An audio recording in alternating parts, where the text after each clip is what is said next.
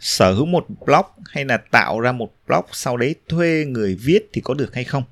Đây là một cái câu hỏi mà rất nhiều bạn gửi về cho ngọc. À, tức là các bạn mà ý của các bạn ấy là muốn tạo ra một blog và các bạn bận không có thời gian để viết và các bạn ấy hỏi là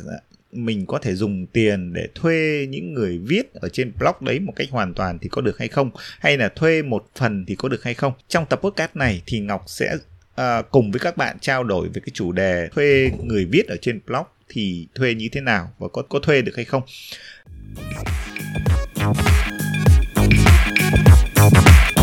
Xin chào tất cả các bạn đã quay trở lại với Ngọc Đến Rồi Podcast, một kênh podcast chuyên hướng dẫn các bạn kỹ năng viết blog chuyên nghiệp, cách để biến blog đấy thành một doanh nghiệp online thật sự và cách để khiến cho blog có thể tạo ra nguồn thu nhập thụ động ở trên Internet.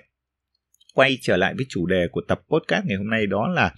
thuê viết ở trên blog như thế nào và có nên thuê hay không và thuê thì thuê như thế nào. À, đối với Ngọc Ngọc nghĩ rằng chúng ta trước khi tìm ra cái câu trả lời cho câu hỏi này ấy, thì chúng ta cần phải xem xem là cái mục tiêu của các bạn đến với blog là để làm gì. À, phần lớn chúng ta khi mà nghĩ đến việc xây dựng một blog tức tức là chúng ta muốn à, trực tiếp để chúng ta viết để chia sẻ để làm những cái nội dung à, như là bài viết này âm thanh này là những cái tập podcast giống như bạn đang nghe như thế này hoặc là những cái video để chúng ta có thể chia sẻ thì đấy là tất cả những cái hình thức nội dung ở trên blog của chúng ta. Nhưng phần lớn thì cái nội dung à, mà chúng ta thường tập trung và làm nhiều nhất đó vẫn là những cái nội dung dạng chữ viết những cái bài viết. Và ở cái góc độ uh, quan điểm cá nhân của ngọc thì ngọc nghĩ rằng nếu như chúng ta đã nghĩ đến một blog chúng ta muốn sở hữu một blog thì nội dung phải là nội dung của chính chúng ta thì đấy mới là blog bởi vì cái tính chất của một blog nó khác hoàn toàn với những cái website khác. Ví dụ như bạn hoàn toàn có thể tạo ra một cái website về chủ đề là à, cập nhật tin tức về thể thao về đá banh hoặc là à, vân vân bất cứ một chủ đề nào và những cái loại nội dung theo kiểu là uh, cập nhật tin tức này thì bạn hoàn toàn có thể thuê người thuê biên tập viên để các bạn có thể làm. Thì đó là hình thức về website. Còn khi mà chúng ta đã nghĩ đến một blog cá nhân thì tức là cái yếu tố về tác giả cái yếu tố về uh, quan điểm cá nhân cái sự kết nối giữa con người với con người giữa độc giả với lại chủ nhân của blog đấy nó rất là lớn nó có sức mạnh. Ừ, rất là nhiều. Tức là các bạn phải đặt câu hỏi là tại sao uh, cũng với một chủ đề về thời trang thì uh, uh, người đọc không theo dõi những cái tạp chí về thời trang những cái website lớn về chủ đề thời trang mà họ lại có lý do gì đó mà họ phải đọc cái blog của bạn. Thì cái quan trọng nhất đó là họ tìm được cái tính cá nhân họ tìm được cái sự kết nối. Do vậy là họ yêu cái nội dung của các bạn. Vậy thì ở đây cái yếu tố này cũng đã giúp cho bạn phần nào trả lời được câu hỏi là có nên thuê viết hay không thì thực ra ở trên blog vẫn có thể thuê viết một phần nào đó thế nhưng về cơ bản á về lâu dài thì chúng ta không thể thuê hoàn toàn 100%. Đây là cái quan điểm rất rõ ràng của Ngọc. À, bởi vì blog là nơi mà bạn xây dựng cái thương hiệu cá nhân của bạn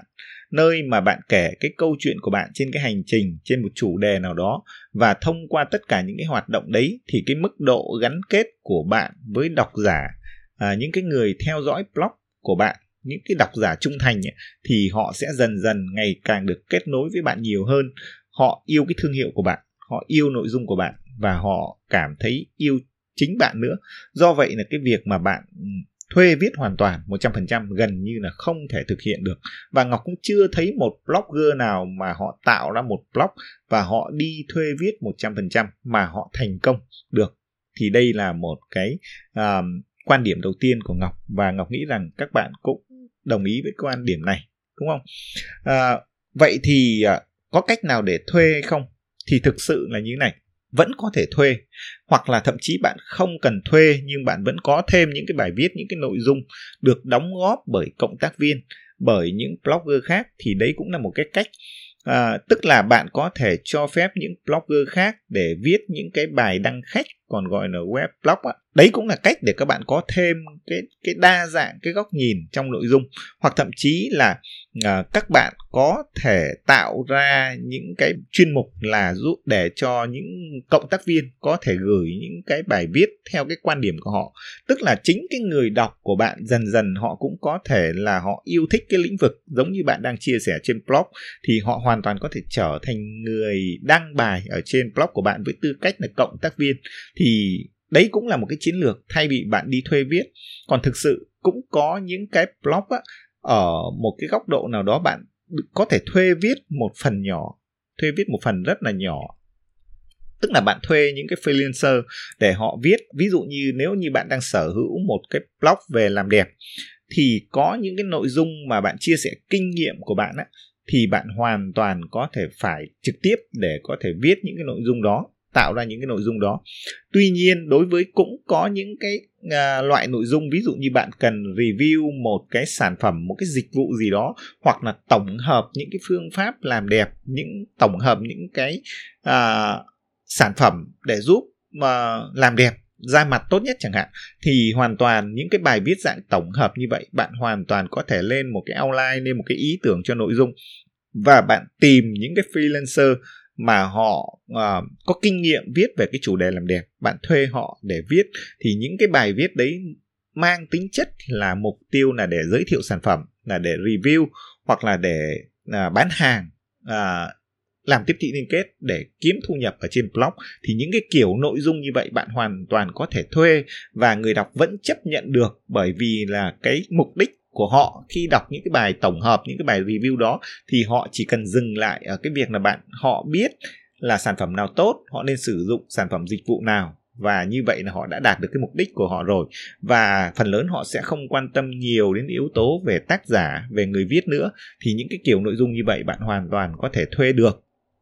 Tuy nhiên là thuê 100% thì Ngọc nghĩ rằng không được, bởi vì nó liên quan đến tính trung thực. Tức là bạn xây dựng một blog bạn có trang giới thiệu bạn nói tôi là ngọc tôi giúp bạn là à, có thể viết blog chuyên nghiệp. Thế nhưng tất cả những cái nội dung ở trên blog của bạn thì hoàn toàn không phải là của bạn. Thì ngọc tin chắc là bạn không thể đánh lừa độc giả à, trong một thời gian dài được. Họ sẽ dần dần họ phát hiện ra à, nội dung đấy có phải nội dung của bạn không? Nó có mang tính thống nhất nó có mang tính cá nhân hóa của bạn hay không? Thì chắc chắn dần dần họ sẽ biết là cái nội dung đấy không phải trực tiếp do bạn viết. Nó là cái loại nội dung mà bạn thuê người viết. Và những cái nội dung mà kiểu như thuê người viết thì chắc chắn dù bạn có bỏ ra bao nhiêu tiền đi chăng nữa thì bạn vẫn không tìm được cái tính tác giả một cách đồng nhất trong cả một cái chuỗi nội dung trong một thời gian dài được. Do vậy đấy là ở cái góc độ là tính trung thực thì gần như bạn đang lừa dối độc giả của bạn. À, do vậy thuê viết 100% không thể nào là một cái lựa chọn tốt nếu như bạn nghĩ đến việc phát triển một blog. À, cách quan trọng một cái điểm nữa là bạn có thể thuê được à, trong thời gian bao lâu bạn có thể trả được à, tiền cho những người viết à, bao nhiêu à, thì đây cũng là một cái vấn đề bạn cần phải suy nghĩ đến việc thuê. Bởi vì với kinh nghiệm của ngọc ạ thì cái việc thuê người viết không phải là một cái chuyện đơn giản. Có rất nhiều người cung cấp uh, viết nội dung có rất nhiều freelancer writer uh, hoặc là à, prod writer tức là những cái người mà biên tập nội dung những cái người viết chuyên nghiệp rất rất nhiều. Thế nhưng ngọc tin rằng không phải là một sớm một chiều mà bạn có thể tìm được một cái người viết nó phù hợp mà với cái chủ đề với cái phong cách viết với cái nội dung ở trên blog của bạn rất rất khó bởi vì mỗi người viết thì thường họ sẽ à, viết một cái à, phong cách khác nhau. Họ sẽ có một cái kinh nghiệm trong lĩnh vực khác nhau. Do vậy là bạn không thể tìm ra được những người viết phù hợp nhất mà bạn chỉ có thể trả tiền cho những người viết uh, máy móc nhất. Tức là những cái thợ viết thường phần lớn là những người mà đã cung cấp dịch vụ viết thì họ viết rất nhiều các loại nội dung và họ thực hiện một ngày họ viết cho rất nhiều các cái khách hàng khác nhau ở nhiều lĩnh vực khác nhau. Do vậy là cái việc mà tâm huyết để tạo ra một cái bài viết cho bạn á à, nó mang tính tác giả nó mang tính là đặt giá trị của người đọc lên hàng đầu. Gần như là rất rất khó để tìm được những người như vậy. Tất nhiên là sẽ có nhưng mà không phải ai cũng có thể tìm được. Không phải ai có may mắn để tiếp cận được những freelancer những writer à, có tâm như vậy do vậy là à, ở góc độ nào đó ngọc nghĩ rằng nếu bạn đã muốn xây dựng một blog thì cái việc bạn nghĩ đến là thuê người viết hoàn toàn chắc chắn điều đấy không thể nào thực hiện được. Và ngọc khuyên là nếu như bạn đã nghĩ là bạn có thể bỏ tiền ra để thuê một người viết 100% để xây dựng một blog thành công thì cái chuyện đấy là chuyện hoang đường. Do vậy câu trả lời ở trong cái chủ đề mà có nên thuê người viết blog hay không à, và thuê viết 100% á, thì Ngọc tin chắc câu trả lời là không hoàn toàn không thể nào. Nhưng bạn vẫn có thể có những cái nội dung bạn thuê được. Ví dụ như à, đối với Ngọc hiện nay Ngọc điều hành à, sở hữu rất nhiều blog. Và do vậy là ví dụ như đối với blog Ngọc đến rồi thì Ngọc gần như là biết 100% và cái nội dung ở trên đấy là 100% gần như của Ngọc. À, tuy nhiên vẫn có những blog mà Ngọc xây dựng ra. Ví dụ như các bạn thấy là blog sách đến rồi chẳng hạn thì blog đấy Ngọc có uh, nhóm cộng tác viên, có biên tập viên giúp Ngọc thực hiện những cái bài viết bởi vì Ngọc cũng không đủ thời gian để có thể đọc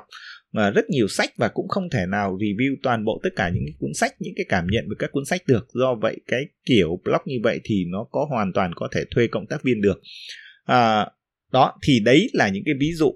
Ngọc hy vọng là với những cái ví dụ, với những cái phân tích ở trong tập podcast này thì ngọc đã giúp bạn tìm ra cái câu trả lời là có nên thuê người để viết blog cho bạn hay không. Xin cảm ơn tất cả các bạn đã lắng nghe cái tập podcast này. Và cũng đừng quên các bạn có thể nghe những cái tập podcast được phát sóng hàng tuần của Ngọc ở trên ứng dụng Spotify hoặc là ở trên ứng dụng Apple Podcast nếu như các bạn đang dùng thiết bị iOS hoặc là nếu như các bạn đang sử dụng thiết bị Android thì các bạn có thể tải cái ứng dụng là Google Podcast. Xin cảm ơn tất cả các bạn và hẹn gặp các bạn ở những cái tập podcast tiếp theo.